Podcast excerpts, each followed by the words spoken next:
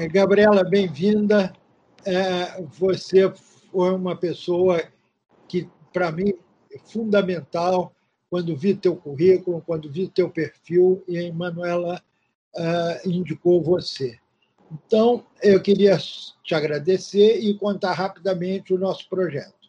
Nosso projeto do INLAGS, o INLAGS é uma think tank, é uma, um instituto que pensa e faz.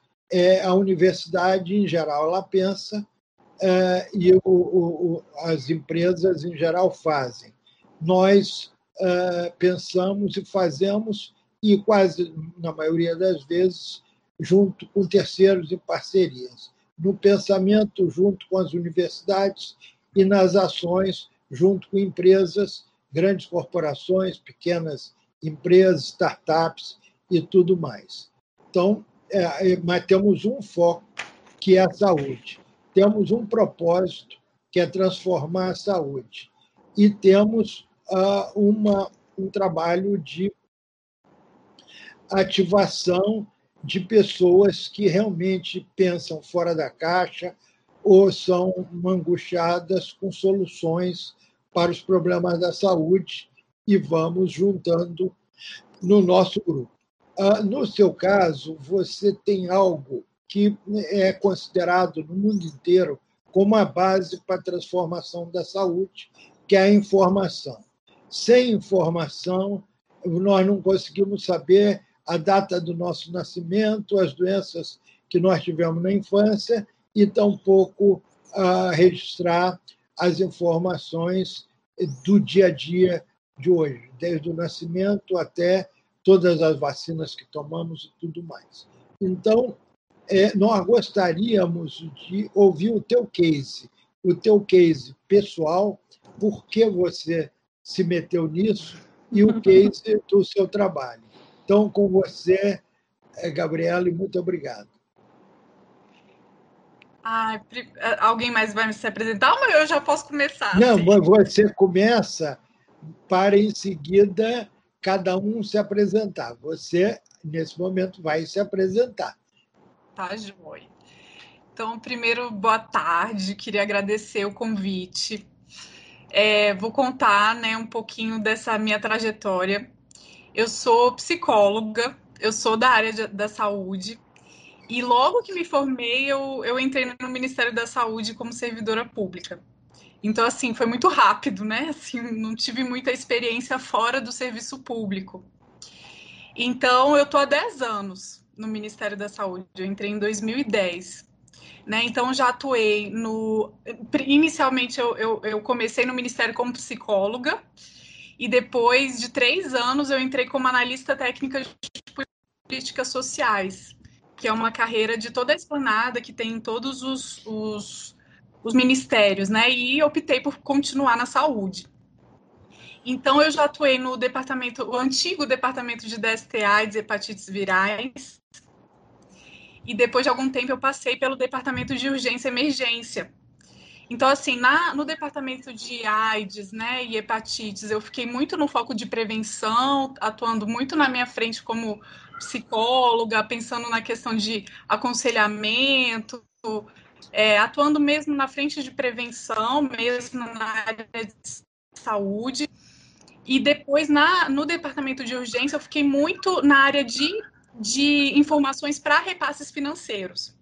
Foi aí que eu tive, acho que, contato maior com dado, vamos dizer assim, com informações, porque fiquei numa área, num núcleo que a gente chamava de núcleo de epidemiologia e pesquisa e era onde se concentrava todas as informações de urgência e emergência, de UPA, né, basicamente de UPA e de SAMU. Então, eu ficava nessa parte de, de dar informações, seja para até para as com assessoria de comunicação, a portarias, verificar se estava tudo certo, é, sobre repasses financeiros especificamente de UPA e SAMU, né? Se estava tudo adequado às portarias, né? E aí foi aí que eu comecei a mexer com bancos de dados enormes, ver as dificuldades de construir um banco de dados, né? Dificuldade de ter a, a informação correta, necessidade de ter uma informação.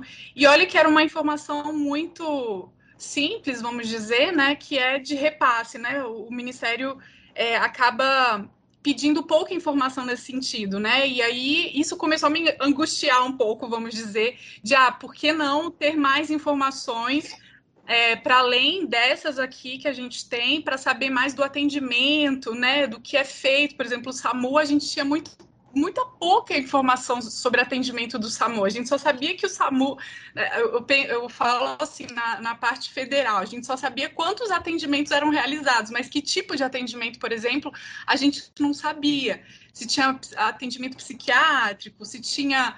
É, o, se o óbito tinha ocorrido ou não, sabe? Eram é, informações detalhadas a gente não tinha. E aí eu comecei a me encantar por isso, que é informação de saúde, dado de saúde. E aí eu resolvi fazer uma especialização em informática em saúde do Sírio-Libanês. E aí, com essa especialização que o meu conhecimento, toda a minha visão sobre é, informática em saúde, foi lá que eu aprendi o que é saúde digital, o que é, que é esse fenômeno aí que está acontecendo. E aí, com o tempo, o DataSUS foi, teve um redirecionamento há, uns dois anos, mais ou menos, e aí eu fui convidada para participar de uma nova coordenação dentro do DataSUS, do Departamento de Informática do SUS, que é a coordenação de inovação em sistemas digitais. Então, uma coordenação nova que eu topei entrar e, e, participar de todo, todos os processos novos que estão acontecendo, novos, inovadores mesmo que estão acontecendo. E essa é um pouco da minha trajetória. É... E aí, desde o... Eu estou, então, no DataSUS há um ano e meio, então há pouco tempo, mas foi um ano, um ano e meio de muito conhecimento, de muita de muita formação e de muita, muito desafio. Né? Assim, acho que cotidianamente a gente foi um ano, um ano e meio que veio pandemia e que agora a gente está com a, com a vacina é, e que, que tem exigido uma comunicação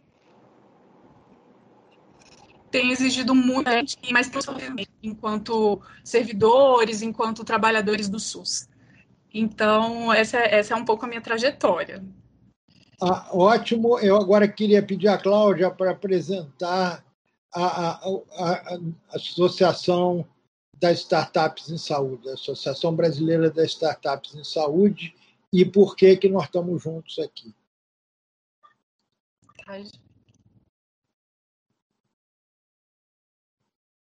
A palavra mais falada na pandemia, o microfone está mudo, a frase mais falada, Bom, Gabriela, é... primeiro, prazer estar contigo aqui, te receber, te conhecer e conhecer sua trajetória.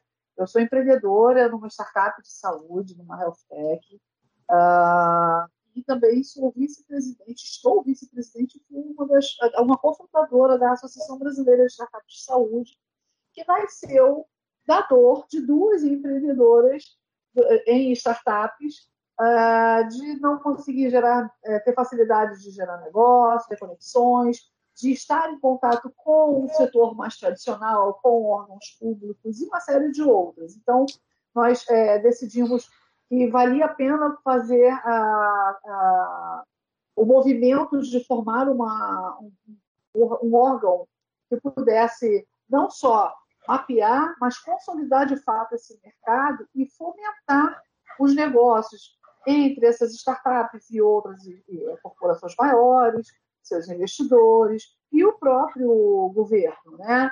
Então, a gente tem abrangência nacional, embora sediadas no Rio de Janeiro, sediada no Rio de Janeiro, e o objetivo é a gente conseguir, junto com esse movimento do, do INLAGS, uh, através do, do é um projeto que está desenvolvendo, a gente conseguir realmente fazer esse fomento desse universo fazer essa coisa eclodir de fato.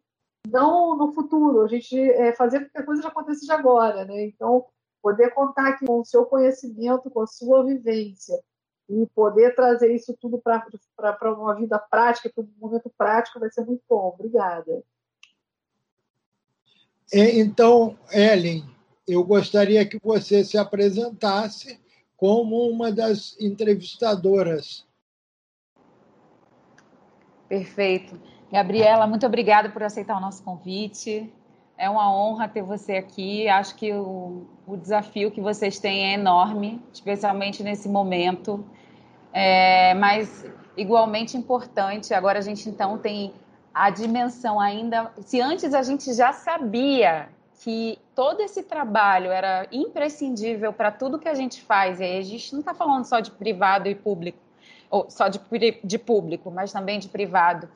É, era imprescindível, agora a gente sabe que não, não existiremos se a gente não se juntar dentro da, das duas esferas para fazer um trabalho único.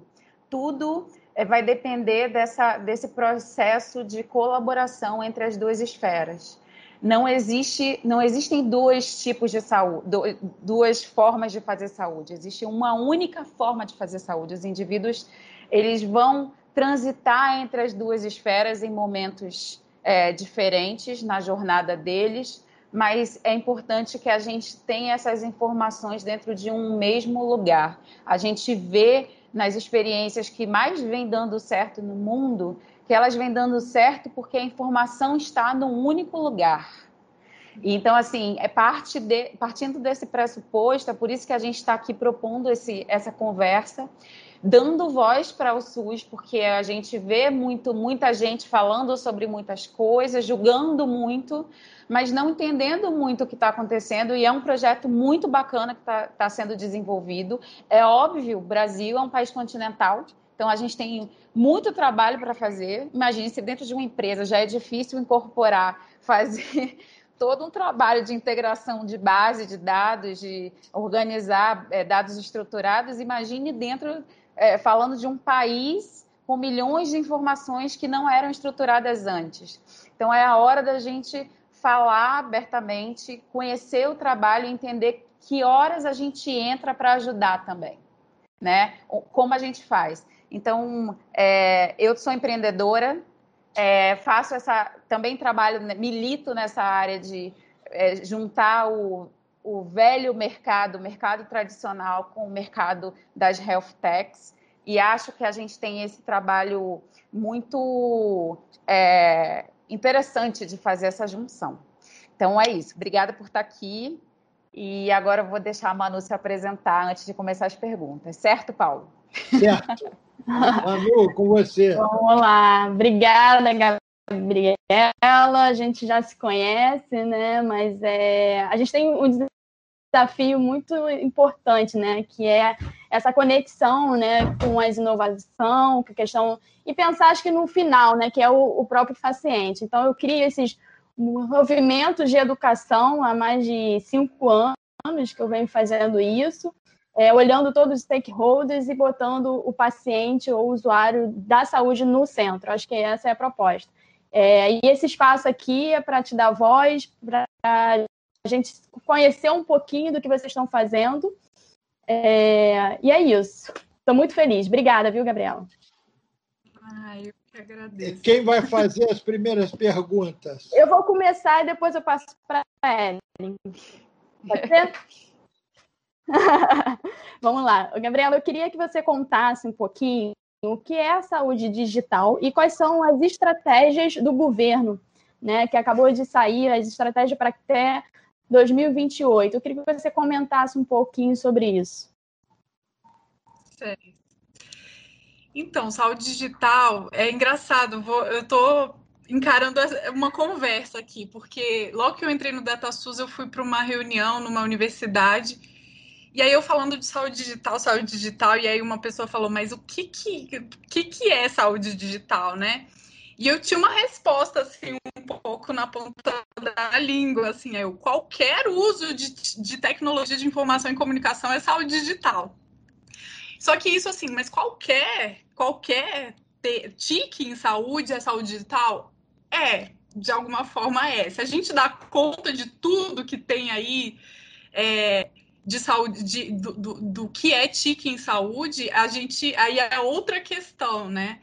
Mas assim, é, esse termo ele é um termo utilizado muito pela OMS, né? Antigamente era o e-health, que era o e-saúde. O próprio Ministério da Saúde, em 2017, ele fez a primeira é, estratégia de e-saúde para o Brasil, né? Que era uma discussão e uma tentativa de pôr esse documento é, para público, né? Desde 2011, se não me engano, estavam 2014, na verdade, estavam se tentando colocar isso é, para todo para toda a população, mas só em 2017 que foi ao ar, né? Que foi realmente publicado.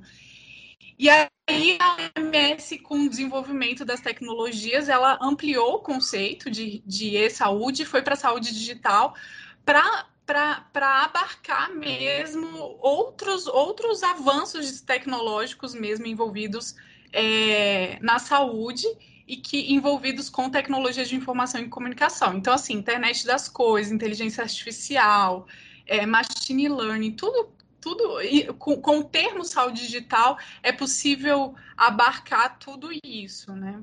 Então, assim, com a nova reestruturação é, do Ministério da Saúde, é, foi, foi criado um departamento de saúde digital, então, assim, dá, é, foi, foi, foi dado voz a, a, esse termo também estruturalmente no Ministério, né? E agora, em 2020, a gente publicou a nova estratégia de saúde digital uma, com uma visão né, de oito anos, de 2020 a, 20, a 2028, o que, que o, o governo federal espera nesses dois anos de, que, que se faça para saúde digital no país.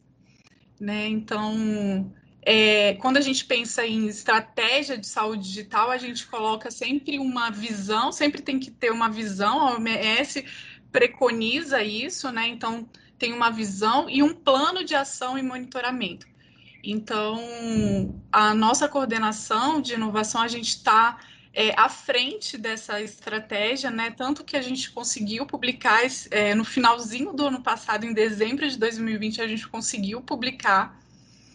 E, e a gente tem aí pelo menos um norte né, de oito anos do que, que a gente pretende com a saúde digital para o país. Então, hoje, assim, complementando um pouco mais. Hoje, o que, que a gente tem na nossa estratégia né, de saúde digital? A gente tem sete prioridades. Então, na verdade, dentro desse norte de oito anos, a gente quer que essas sete prioridades sejam alcançadas, né, que sejam pelo menos é, vinculadas a essas, essas sete prioridades. Então, a primeira é governança e liderança para a estratégia de saúde digital. A segunda é informatização dos três níveis de atenção, que para nós ainda é muito é, importante, né? Talvez em alguns outros países desenvolvidos isso não seja uma, uma necessidade, mas para nós sim. Né? Então, hoje a gente não pode dizer que toda a nossa saúde seja informatizada, que nem todo, todo o país tenha conectividade. Então, isso para a gente é um desafio enorme. Né? A, terceira, a terceira prioridade é suporte à melhoria da atenção da, à saúde. Então, aqui a gente foca muito na telemedicina, na telesaúde, nos aplicativos, é, em todas, todas as aplicações que podem favorecer é, a atenção à saúde mesmo na ponta. O, a quarta prioridade, o usuário como protagonista, a gente fazer com que o usuário do SUS, o usuário de qualquer aplicação delas, é, dessas, né, de saúde, ele esteja consciente do que é aquilo, né, que ele esteja é, empoderado, né, vamos dizer, que ele esteja, é, enfim, acho que consciente é a melhor palavra mesmo, que ele saiba o que esteja acontecendo e que estão sendo, que, que os dados que estão sendo registrados por ele e que isso ele consiga utilizá-lo a seu, utilizá ao seu favor e para melhorar a sua saúde, né? É, o quinto é a formação e capacitação de recursos humanos. Essa prioridade para a gente é muito importante. A gente entende o profissional de saúde como uma peça-chave para a saúde digital. Né? Então, sem o, o profissional de saúde, o, talvez o cidadão, o usuário, não consiga alcançar é, é, esse protagonismo que a gente queira, né? Então, para isso, esses profissionais eles precisam estar tá, é, reconhecidos, eles precisam é, ter habilidades, competências, com, é, competência mesmo para é, discutir saúde digital, e eu falo que é, que é um plus, assim, é um a mais no cuidado mesmo, né?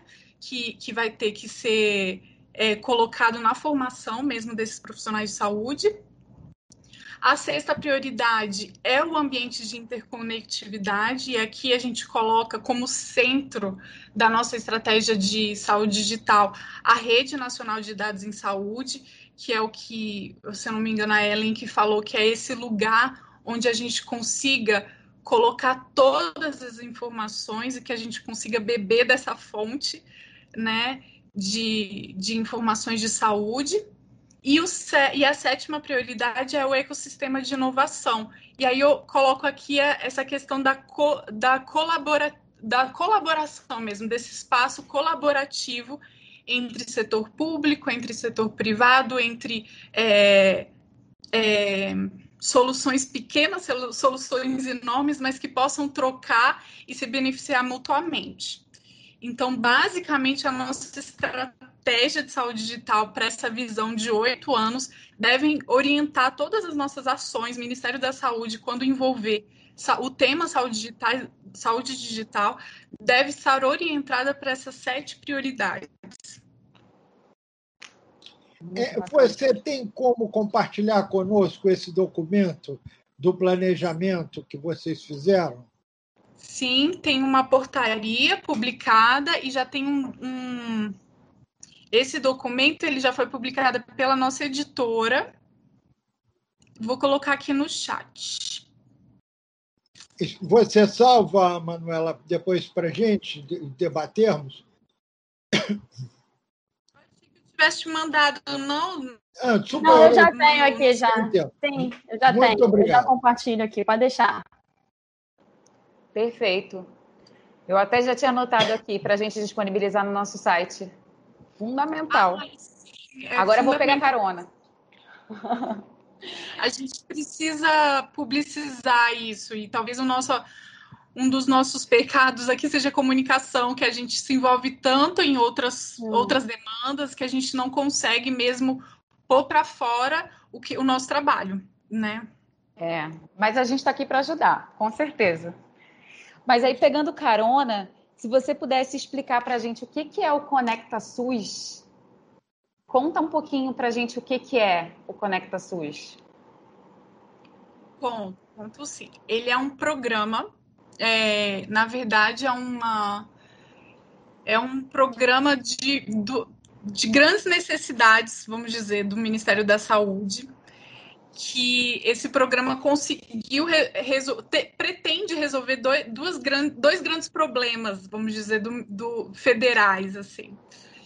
E então esse programa é o Connect SUS, né? Ele tem, na verdade, dois projetos prioritários dentro desse programa.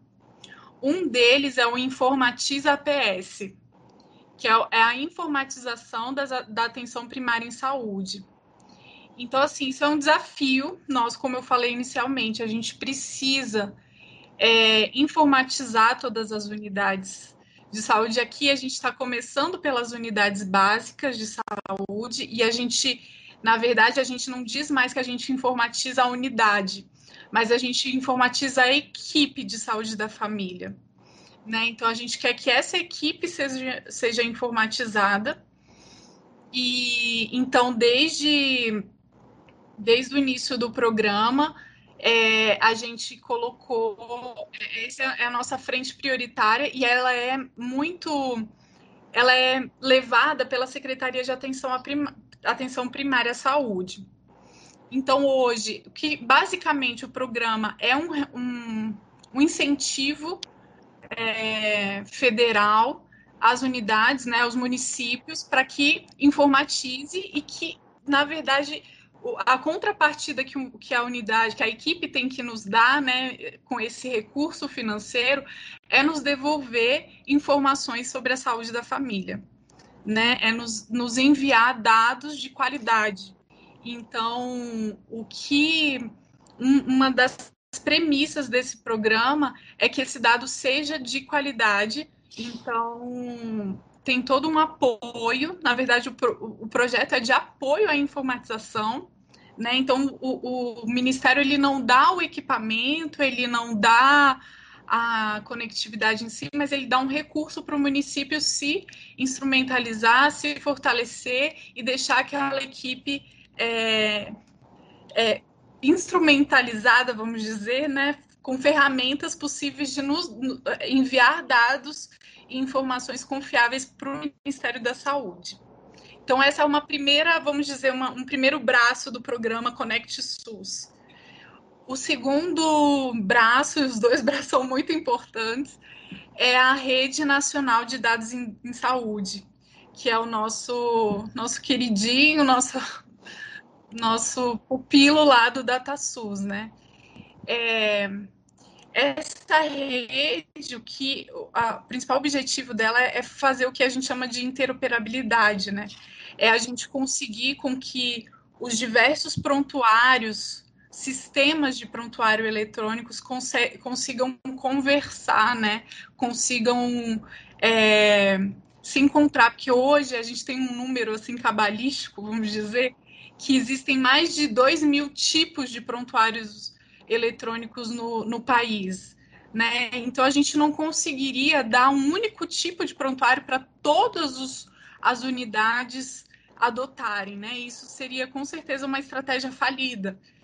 Então a nossa rede é, com, é na, o que, que a gente pretende? A gente, a gente pretende com a, a RNDS é, trocar informações entre esses sistemas né, seja um sistema específico de atenção, de vigilância, de farmácia, é, específico de DST AIDS, vamos ver, é, sistemas que na verdade são construídos assim, né, fragmentados, mas que com a rede a gente consiga colocar todas essas informações num local só e consiga também disponibilizar essas informações, né? É, dentro dessa perspectiva, a gente tem o, o nosso aplicativo, que é a nossa, é, a nossa disponibilização para o cidadão dessas informações, que é o nosso aplicativo Conect SUS Cidadão. É o antigo DigiSUS, muitas pessoas conhecem um pouco pelo DigiSUS, mas hoje ele, ele, é, ele é o Conect SUS, é o nome do programa, o aplicativo chama Conect SUS. Agora, com a vacina, eu acho que a gente conseguiu dar mais visibilidade ao aplicativo, né? Tanto com, a, com eu acho que com a vacina principalmente. Eu ia falar com, a, com, os resultados de exame lá do Covid, mas eu acho que com a vacina está sendo maior, a, a comunicação está sendo muito mais ampla. É, e também a gente vai ter o Conexus profissional, que é para disponibilizar para o profissional de saúde todas essas informações em qualquer sistema. Então, qualquer sistema de prontuário eletrônico vai poder se conectar à RNDS e trazer essas informações que estão lá consolidadas. Lógico que a rede nacional de dados em saúde ela não pode ter tudo, né? Ali é, num lugar só, talvez, mas talvez as, as informações fundamentais, as prioritárias, o que a gente chama até de conjunto mínimo de dados, né? É, talvez esteja ali. É, talvez não, estará, com certeza. Então, essa é a nossa. É o, no, é o nosso querido, né? A no, é a nossa querida Rede Nacional de Dados em Saúde. A gente tinha todo uma, um planejamento para o ano de dois, 2020 de começar com, a, com estados, né? A gente ia partir por estados. A gente tinha escolhido inicialmente Alagoas como estado prioritário por ser o estado que tem que tem maior, maiores desafios assim, tanto na informatização é, em, em, vários aspectos. Assim, Alagoas foi um, um, um estado que nos chamou muito a atenção e a gente começou o programa lá. Mas aí, com a pandemia, a gente acabou tendo que rever toda a estratégia. E aí a gente fala que a gente o, o nosso diretor, o Jackson Barros, ele, ele, ele fala, a gente ligou a caixa d'água ele fala muito, ele usa essa imagem assim de ligar a rede, né? Que é ligar a caixa d'água. A gente ligou em todos os estados de uma vez com a pandemia, né? Não foi só não foi só Alagoas. Então, com com a Covid, a gente estabeleceu um modelo de informação para resultados de exame e a gente ligou a caixa d'água da RN10 para todos os estados de uma vez. Então, a gente conseguiu receber informações de, estabelec... de laboratórios públicos e privados é, da, da, de resultados de exames laboratoriais da Covid. Então, hoje, a RN10 ela já está operante, né, já está operando com dados de, é, de, de vacina, não, de Covid, resultado de exames né, com a vacina vai ser a segunda informação mais importante, que vai ser a campanha é, da vacina de, é, de, contra a Covid. Né? A gente já também já está recebendo, e aí a gente está recebendo de um sistema que é, é, super conhecido, que é o sistema de, do Programa Nacional de Imunização, mas desse sistema ele já está alimentando a caixa d'água lá da nossa rede nacional de, de dados em saúde. Então, é, a gente está feliz porque, lógico, tem um desafio aí, a gente até foi, foi muito corrido tudo com a, com a, vacina, né? Mas a nossa rede está tá operando muito bem. O Conect SUS profissional hoje está em fase piloto em alguns municípios. É, na, no prontuário, no, a gente chama de ESUS o PEC, nosso PEC é o Prontuário Eletrônico do Cidadão, o ESUS APS. Né? Hoje ele tem um botão que a gente chama é o botão da RNDS, que é o acesso que, a gente, que o profissional tem. Ele vai ter lá o, o, o seu prontuário próprio, né? No caso, o prontuário que o Ministério oferece, né? Que é o ESUS APS. E lá no prontuário, se ele quiser mais informações, por, por exemplo, de informações de internação, ele vai ter informações de internação lá. Né? Hoje a gente já tem dados também de internação na RNDS, que a gente pe pega do sistema de informação hospitalar. Né? Então tem uma estratégia aí de pegar sistemas legados do Ministério da Saúde, né? sistemas que há muitos anos são alimentados com uma perspectiva talvez não muito clínica, mas que enche a nossa, a nossa caixa d'água, vamos dizer, e, e, que são inf informações muito relevantes para o cuidado. É... É, é, eu, assim, gente, programa é uma coisa enorme, assim, às vezes né, estou falando aqui, mas não sei mas se é tá... fantástico. Eu vou falar só que eu estou babando, assim, porque é aquela coisa do seria meu sonho ver isso tudo bem alimentado e, e sendo utilizado para devolver isso para a sociedade. Olha, eu estou aqui assim, só já minha cabeça já viajando lá na frente. Foi assim que eu fiquei quando eu vi pela primeira vez. Assim, é encantador o potencial né, que nós temos. Eu acho isso lindo. Sim. A potência é, que é. Imagino essa, essa, o desafio. Essa... Nossa, é. E esse é um sonho, eu falo que é um sonho coletivo, assim, também quando você falou de um sonho, é um sonho coletivo, é um sonho do SUS, assim, que eu acho que desde a iniciativa do Cartão Nacional de Saúde, esse era o sonho, né? É, de ter ali todas as informações, da gente conseguir consolidar tudo é, num, num, número, vamos dizer, né, de cada cidadão e por, por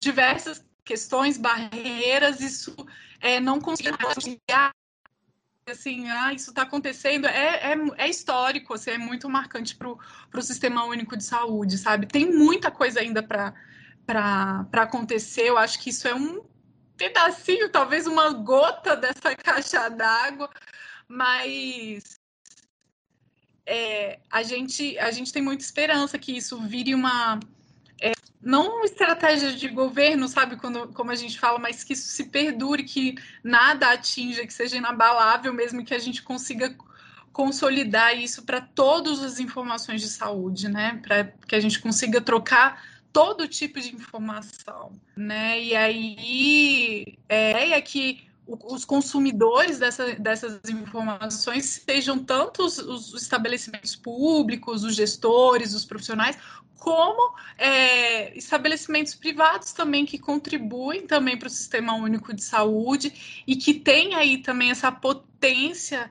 de, de trazer novas, novas tecnologias, de dar ideias, de construir juntos, sabe? De, de fortalecer esses princípios que o, que o SUS é, preconiza para todos, né?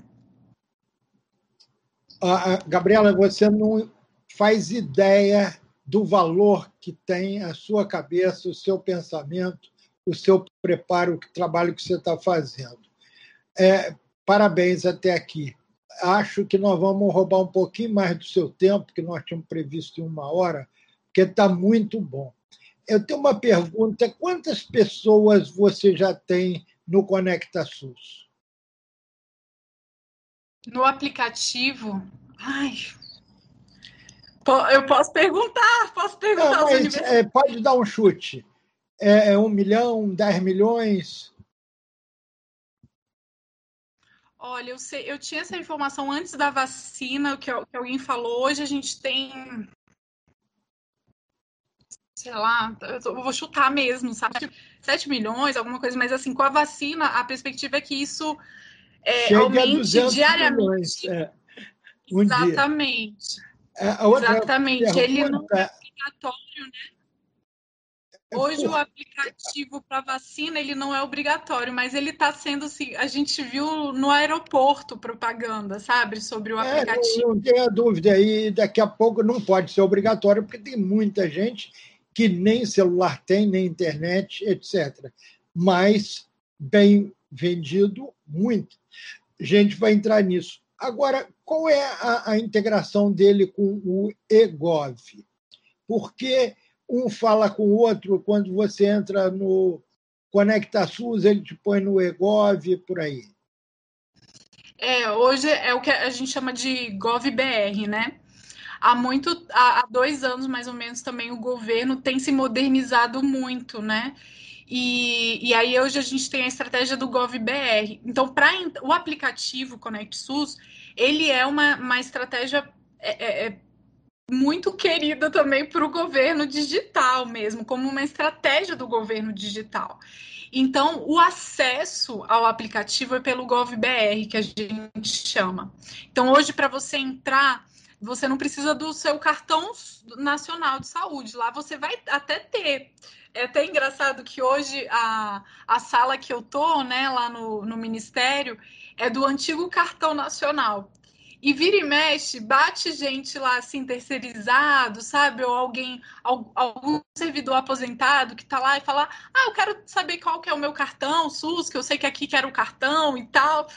E, e a gente, ah, a gente não é mais cartão, mas a gente é Connect SUS. E aí a gente ensina a entrar no, no aplicativo, né? Porque aí entrando no aplicativo, a pessoa tem o número lá do, do cartão. Mas para entrar, você precisa ter um cadastro no GovBR, que é simplesmente colocar o seu CPF e o seu e-mail, você já faz o cadastro, é muito simples. Ah, então entendi por que associação. Se não me engano, no meu cartão do plano de saúde tem lá o meu número de é, do SUS. Tem sido assim em todos os planos de saúde? O plano de saúde, sim, ele faz uma conexão com o cartão SUS, né?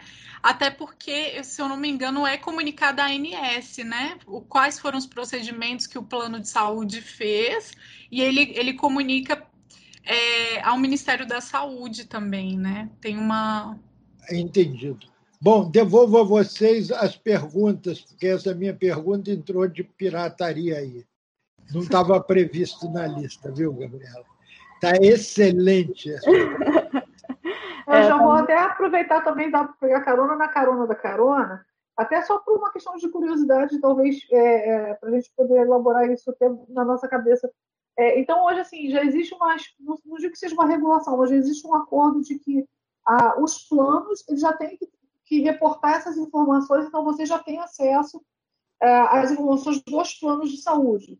Ou seja, clínicas populares, aquela coisa mais, mais individual, mais complicado, é, consultório e tal. Mas os planos, eles naturalmente já têm que reportar essas informações através da ANS para vocês, vocês já têm acesso a essas informações.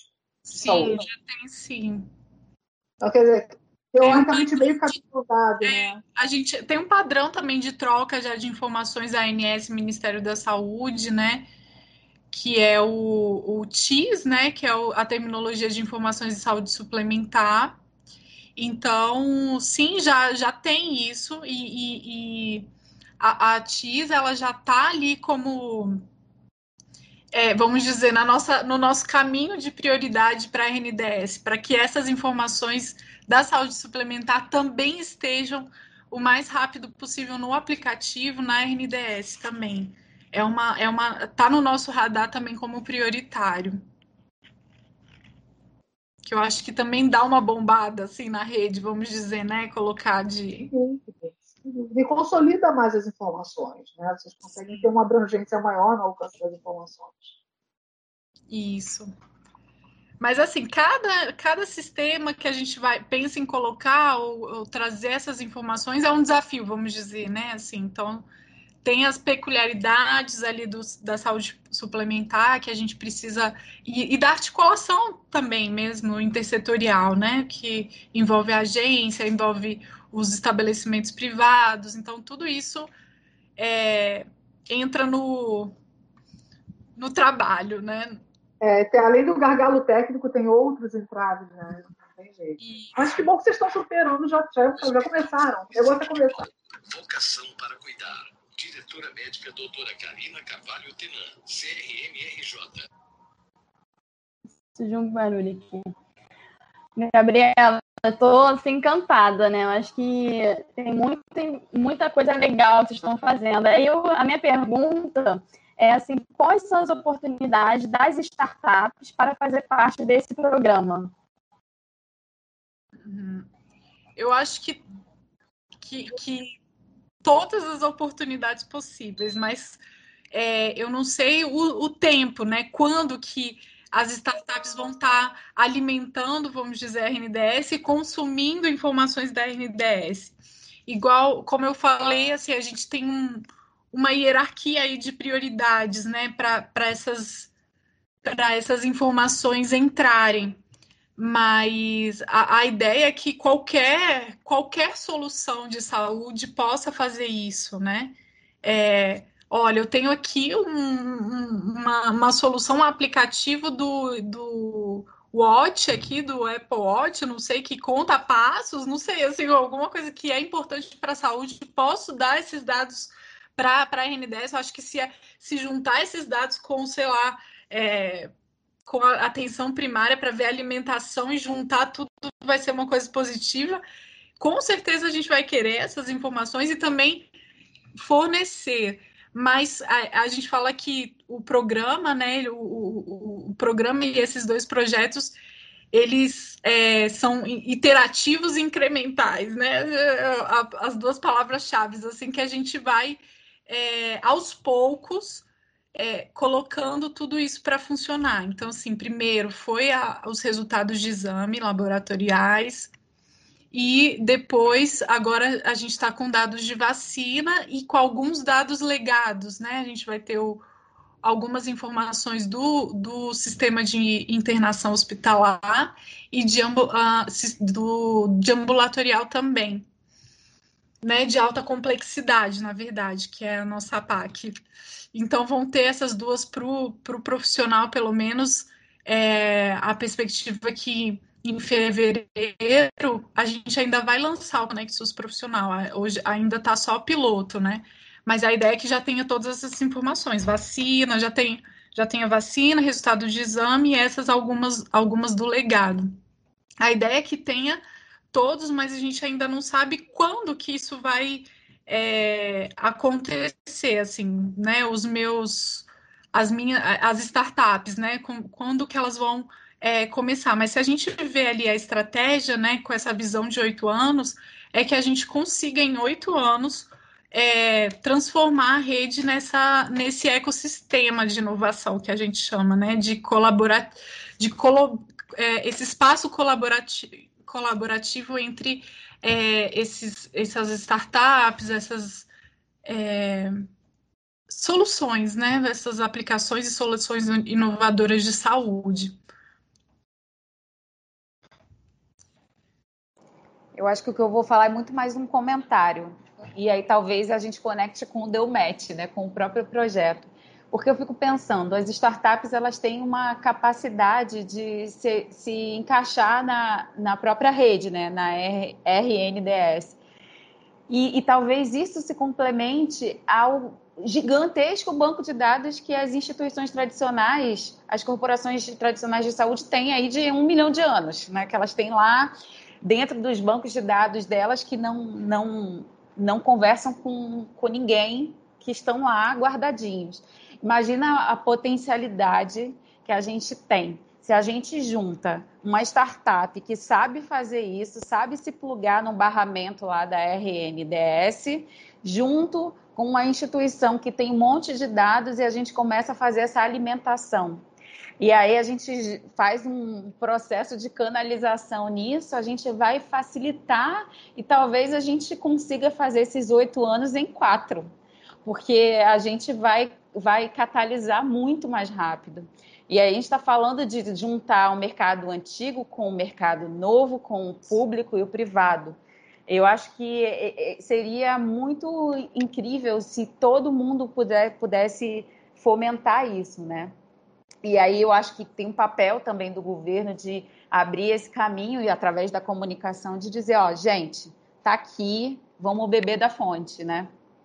É, eu acho que um dos grandes desafios nossos é a gente não eu falando enquanto ministério e setor público, né? A gente não ficar mergulhado nos nossos problemas, né? Assim, no, no, que a gente tem que resolver muito rápido e, e não deixar espaço para ouvir, né? O que tem, o que está lá fora, conhecer o que está lá fora e, e po, poxa, isso aqui pode ajudar aqui nesse pedacinho que eu estou mergulhado, sabe? Mas é porque é tudo tão volumoso, tão grande que às vezes a gente a gente é, corre para isso, assim, a gente acaba mergulhando no nosso, na nossa caixa, né, no nosso universo, assim. Mas a ideia é isso mesmo, que quem sabe um dia a gente consiga ser esse grande laboratório assim de inovação, que a gente consiga ter tudo que está tá, tá acontecendo, né, assim, e, e, e oferecer também, né, assim, para para hospitais, para os estabelecimentos que também ali tem um problema cotidiano e que não sabe o que fazer e tá ali, ele tá, a gente consegue colocar num lugar só a solução, sabe? Ó, tem tal tal estabelecimento faz isso. É, será que não seria uma solução legal para você também, né? Eu acho que se a gente consegue fazer essa, essa transparência, seria também já um, muito positivo para eh, já, já, alcançaria um grande objetivo da rede. Com certeza, com certeza. Vai lá, Claudinha. Não, tô só sem dúvida, eu tô aqui só concordando, assim, nas minhas, nas minhas viagens aqui, eu tô só nas minhas viagens. Até, como você falou até de laboratórios de inovação, eu vou até te fazer uma pergunta. Até tinha sugerido isso como pergunta. É, eu também me meto aí em trabalhar com mentoria de negócios, sou voluntária, né? É, para pequenos startups que estão começando, fase mais inicial e tal. E com isso eu acabei sendo convidada para ser mentora lá do Labiton, que é a maratona de laboratórios de inovação, é, que está sendo produzida por uma, uma, agência governamental aqui no Rio de Janeiro. E para laboratórios de inovação públicas, públicos de todas as esferas, todos os setores do Brasil inteiro. A última, o último levantamento é que já tinham 95 equipes inscritas de 19 estados. Isso eu vi hoje pela manhã, se eu não me engano.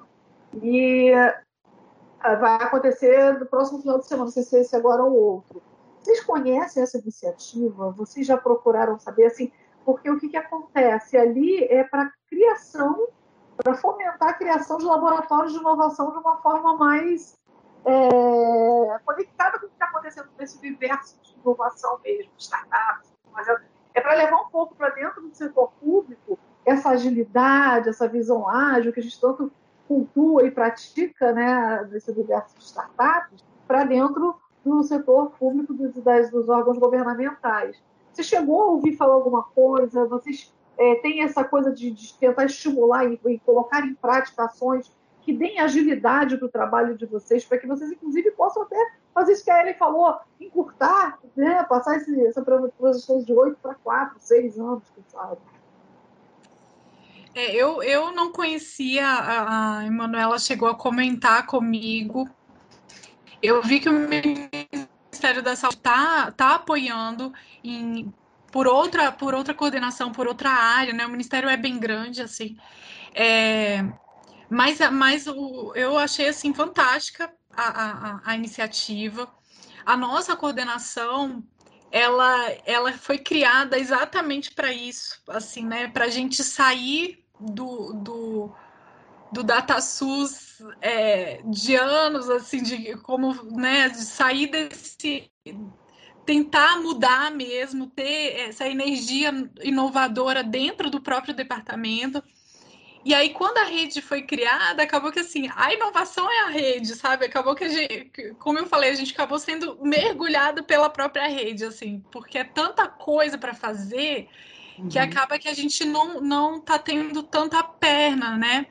Mas uma das ações do planejamento de 2021 é a gente tem lá um eixo nosso da nossa coordenação que, que é não é fazer jus nossa, ao nome né, da, da, da coordenação de inovação em sistemas digitais, que a gente consiga ter essa articulação maior com os laboratórios de inovação que, que já existem, tanto do governo quanto fora. A gente pretende fazer alguns editais até para conhecer, para estimular essas, é, essas startups, essas iniciativas que estão crescendo, assim, para a gente também ter acesso.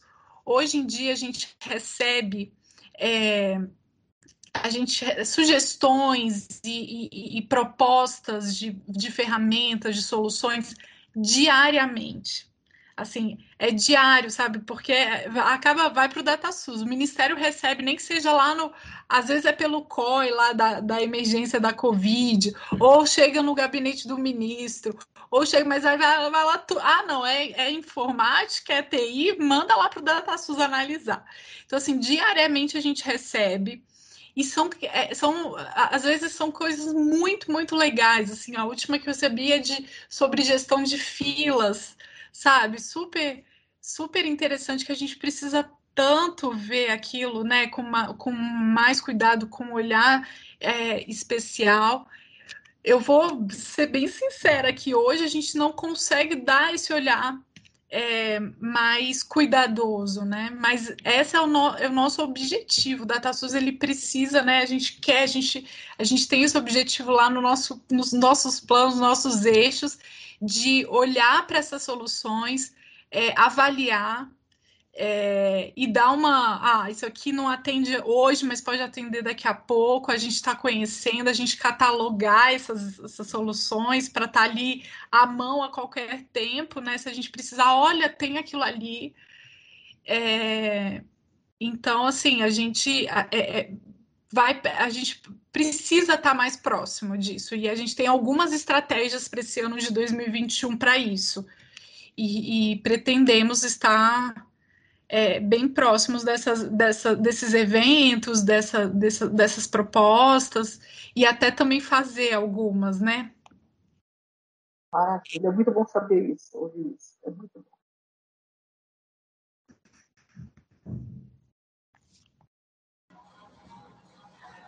Conte conosco, quem Gabriela. Eu queria fazer uma pergunta. Eu queria saber se o DataSUS ele pode ser um blockchain da saúde. Que, pelo que eu estou entendendo, se ele conseguir unificar todos os dados, ele vira um blockchain, né? Tem, vocês já pensaram nisso? Como é que está? Como é que vocês estão construindo essa liga, né? Vamos dizer assim. É, hoje, hoje a RNDS ela nasceu, né, a arquitetura tecnológica dela, ela já nasceu em blockchain, né? E por que que isso aconteceu, né? Por que que a gente optou? Porque isso é inovador, assim, muito, muito, muito inovador. É, então a gente ficou, é, teve assim, é, TCU em cima, né, órgãos de controle perguntando o que vocês, estão fazendo, que é isso? Isso não tem nenhum outro outro órgão, não, isso não tem outro país, sabe? É, vocês vão to topar fazer isso mesmo? Aí a gente topou o desafio, então toda a arquitetura da rede é em blockchain e a gente optou isso por conta da segurança, né? Então, assim, não sei se é o DataSUS que vai ser o blockchain, mas a formada é feita por é, é baseada em blockchain mas eu não, quando a gente fala blockchain, a gente vem muito a ideia de monetização, né, de, de algum ganho monetário em cima disso. É, hoje não tem essa, essa ideia, né? A escolha por blockchain foi por conta da rastreabilidade, da segurança, de, de pensar os nós ali da blockchain para cada estado da federação, né? E a gente conseguir auditar mais fácil e, e ter esse controle dos dados com mais confiabilidade, com, com mais segurança. Então, essa foi a, a opção do, do uso da blockchain na, na rede nacional de dados em saúde. Muito bom. E eu acho que foi a melhor, realmente, ainda mais aí com a LGPD. Aí tem desafios também. Até... Ah. É, tipo, a gente tem umas coisas assim da blockchain, por exemplo, você mandou o dado, acabou, né? Assim, não tem. Não tem como apagar aquilo. É. Então, isso é muito positivo, mas tem também a sua. É... A gente tem que mandar o dado certinho, né? Não pode. Não pode Uma vez enviado, está sacramentado, né? Não pode mais mudar. É. Mas é muito bom saber que vocês tiveram esse cuidado, porque é, já quando, quando, quando começou a se falar nesse banco, né? A, primeira coisa que foi ficar, mas como é que vão cuidar disso tudo? Como é que ficam as informações? Começou a, a pipocar um monte né? de questionamentos com, questão, com relação à segurança, e a gente ouvir de que vocês já tiveram a iniciativa de começar nesse meio, já demonstra o cuidado, já demonstra a preocupação, já demonstra uma, uma, profissionalismo com o qual a, a, o pessoal de fora do SUS, as pessoas que adoram criticar, inclusive o SUS, já não contavam ter. E com aí certeza. a gente está vendo o contrário. Então, assim, é, é muito bom ouvir tudo isso. e eu acho vez... até que para projetos futuros, quando a gente, quando, quando começarem a se conectar, já se conectam dentro de uma rede totalmente segura. Então já não tem mais aquele problema, ah, será que é seguro? Eu vou abrir o meu sistema para se conectar com alguma coisa que talvez não seja tão seguro? Não. É super seguro e a, a preocupação vai ser o inverso. Se a sua é segura o suficiente para se conectar na, na do SUS. E isso é Exato. é. O SUS fica é numa situação de, olha, eu fiz a minha parte, agora você precisa fazer é. a sua para poder isso é, é incrível. E, e, eu acho que vocês têm que tornar isso muito público, realmente, viu, Gabriela? Muito, Você... muito. Tem que dar luz, assim, a tudo isso. Verdade, verdade. É isso. Gente, muito, passou muito, muito rápido. Paulo tá mudo, Paulo. Agora é, sim. Ainda 10 minutos da prorrogação que eu pedi para a Gabriela. Então, peço as duas últimas perguntas para nós fecharmos. Queria te dizer, Gabriela, estou encantado com a, a, o teu entusiasmo, o seu comprometimento e esse belíssimo programa do Ministério da Saúde, que você faz parte, o DataSUS. Então, é, Emanuela, só o direito à sua última pergunta.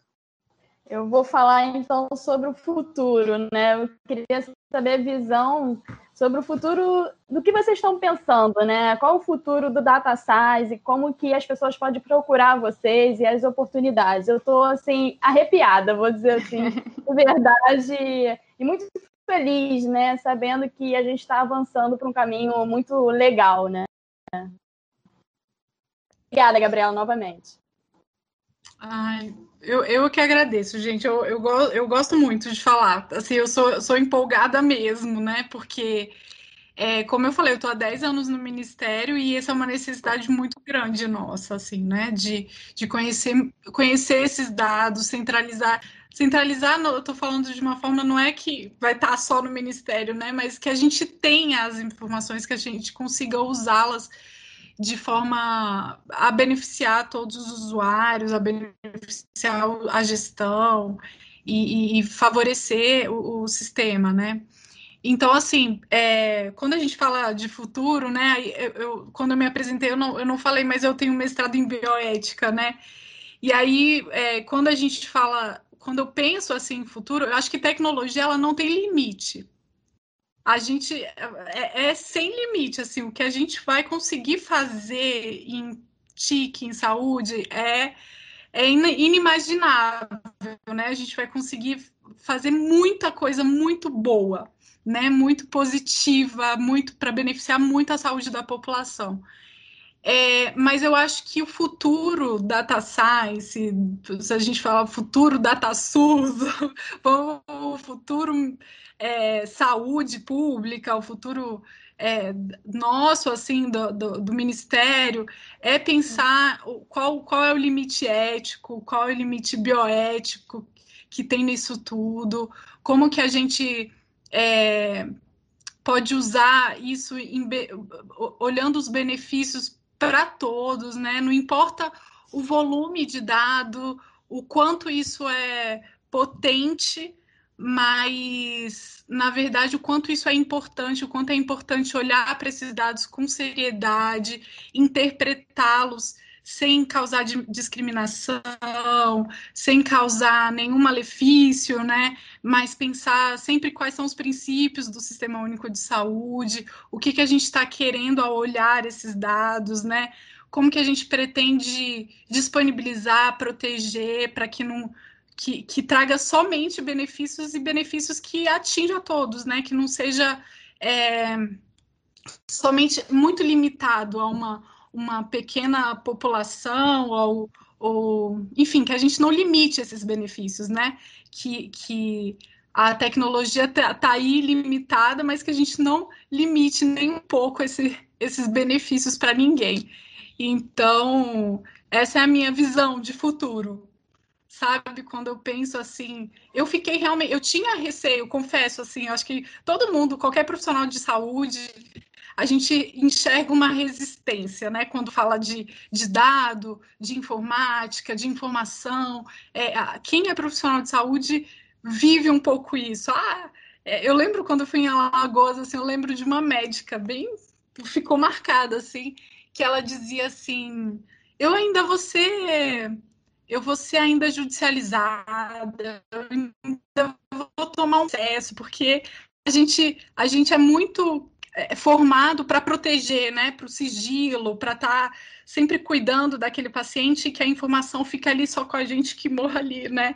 Mas aí depois a gente, quando vê o universo disso, o quanto isso pode beneficiar em vários aspectos, não tem como. Uma vez que a gente conhece, tem conhecimento, né, sabe sobre isso, não, não tem volta.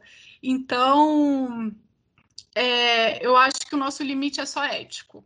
E, e, aí que essa ética seja clara, seja definida, seja publicizada, para todo mundo saber que ética é essa que a gente está tomando e que está é, decidindo em cima disso. É, essa é a minha opinião. Há alguma pergunta mais?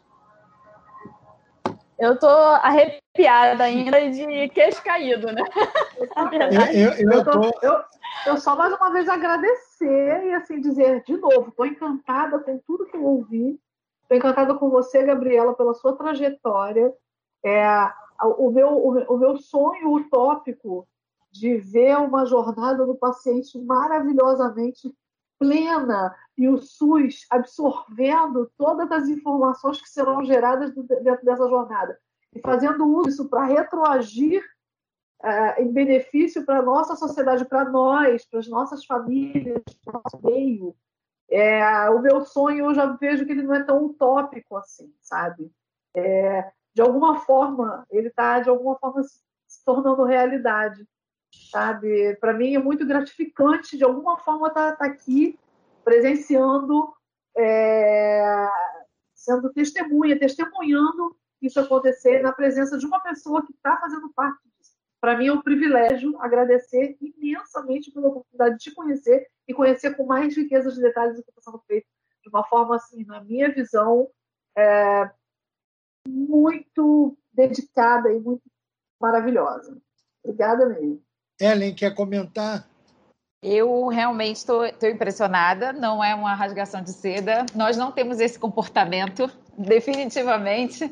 Mas eu, eu preciso dizer, na verdade, eu sempre eu sou uma admiradora do SUS, porque eu acho que é uma grande é, é um grande avanço para o Brasil, sempre foi. Mas hoje eu me fiquei ainda mais orgulhosa do SUS, porque eu acho que a gente está caminhando realmente para para um, não, não acho que a gente esteja indo para o futuro, não. Acho que a gente já está caminhando para aquilo que é um presente e a gente está antenado com, com o que está acontecendo no mundo. E isso me deixou extremamente orgulhosa. E eu quero te agradecer por você fazer parte disso. E você tem um brilho no olho que a gente tem também. Nós somos empreendedoras. E isso é porque você é. Ontem a gente falou de intraempreendedorismo. Você é uma intraempreendedora. E é muito difícil a gente ver intraempreendedores dentro de órgãos públicos. E eu quero te agradecer por isso, porque eu acho que pessoas como você é que fazem a diferença. E a gente precisa de gente assim, porque é por isso que eu acho que a gente acorda todo dia, né? A gente tem esse sonho e a gente precisa de gente se complementando o tempo todo. Obrigada, tá? Muito obrigada.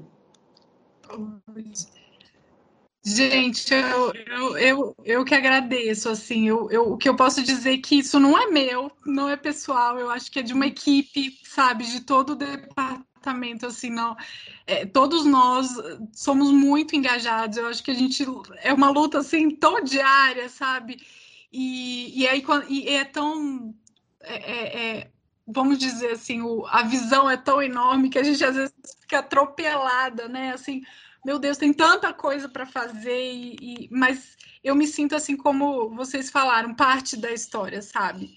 E, e eu, eu me vejo assim há 10 anos no, no SUS e já participei de tanta coisa, assim, política e de mudança, e eu vejo o quanto a saúde digital cresceu e o quanto a gente precisa acompanhar e, e precisa estar tá junto, fortalecendo o que é o SUS, não é? Acho que muita gente liga a tecnologia a uma possível destruição ou alguma uma coisa meio conspiratória, e não, pelo contrário, sabe? Eu acho que tem muito a fortalecer o Sistema Único de Saúde, tem muito a ganhar, tem muito a, a trazer é uma gestão eficiente. Eu acho que uma gestão eficiente, quando todo mundo fala de gestão do SUS que precisa tanto, não tem como fazer gestão sem informação de qualidade, sem dado. Não, isso é impossível. Então, se a gente consegue isso, a gente já tem um, um ganho enorme na saúde pública. E eu, eu que agradeço de dar esse espaço assim para o Ministério, para o DataSUS. A gente leva muita paulada, a gente leva muito, mas quando a gente tem a oportunidade de falar os pontos positivos e ver que tem gente é, que apoia, que está junto, eu acho que dessa forma tem, a gente tem capacidade de, de ir mais rápido, de, de avançar mais rápido. Então, assim, é, é a Manuela, a gente já tá com, com as antenas, sabe? Gente, é isso, a gente precisa se organizar para sair desse desse, vamos dizer, desse mergulho que eu falo é ano da, da rede e muito técnico e expandir mais. E a gente, eu, eu, eu tenho eu tenho fé, assim, eu tenho certeza que a gente vai conseguir e, e, e vai ampliar isso. E, esse, e só de eu estar participando aqui, a minha coordenadora geral, que é a Juliana Zinader, sempre, sempre apoiou. A gente vai, fala, não tem isso, põe para fora, a gente precisa colocar o Conexus é, para todo mundo conhecer. Então, e eu fico muito, eu sou muito agradecida por estar lá, assim, né? me, me motiva muito estar no, no Ministério e no Departamento de Informática do SUS, no DataSUS. Então, Gabriela, chegamos ao fim. Gostaria que você levasse o nosso abraço para Juliana né? e para o Jackson e a nossa admiração e te dizer que o nosso instituto está à sua disposição para desenvolvermos os laços entre o público o privado e o mercado e principalmente a academia. É, contamos muito com você no futuro, vamos manter contato permanente. Muito, muito obrigado, Gabriela. Valeu. Muito obrigada, pena Gabriela. o tempo é, é, ultrapassamos e muito, mas valeu a pena e desculpe por esse avanço no teu tempo. Queria tirar uma foto nossa. Vamos tirar uma foto? Vamos, vamos. Ai, peraí, deixa eu olhar para câmera. Paulo, chega mais para frente um pouquinho, porque você está com, com, a tela muito levantada. Para ficar mais bonito na